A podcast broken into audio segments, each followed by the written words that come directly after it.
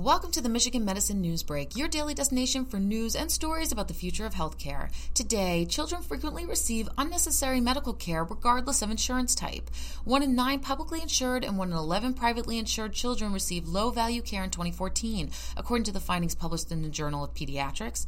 Researchers evaluated data of 8.6 million children in 12 states to see whether having public or private insurance was associated with receiving low value medical services. They estimated the prevalence of 20 low value diagnostic tests tests, imaging tests, and prescription drugs such as unnecessary vitamin D screening, imaging for acute sinus infections, and antibiotic prescriptions for colds.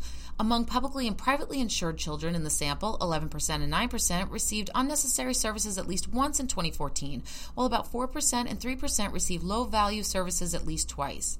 About 1 in 33 publicly and privately insured kids received a low value diagnostic test at least once in 2014.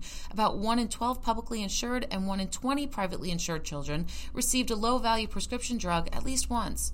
The researchers point to several factors that may explain why some children still receive low value services despite evidence they don't work. High on the list is the difficulty in changing the interventionist culture of medicine. Some interventions also stem from an overabundance of caution, but unnecessary care has consequences. Overuse of antibiotics, for example, can increase antibiotic resistance and the risk of allergic reactions. MRIs sometimes expose children to the risks of sedation, while Scans expose them to radiation, which can increase the lifetime risk of cancer. All low value services additionally come with the cost of wasteful healthcare spending. For more on this story and others like it, visit www.uofmhealth.org/healthblogs.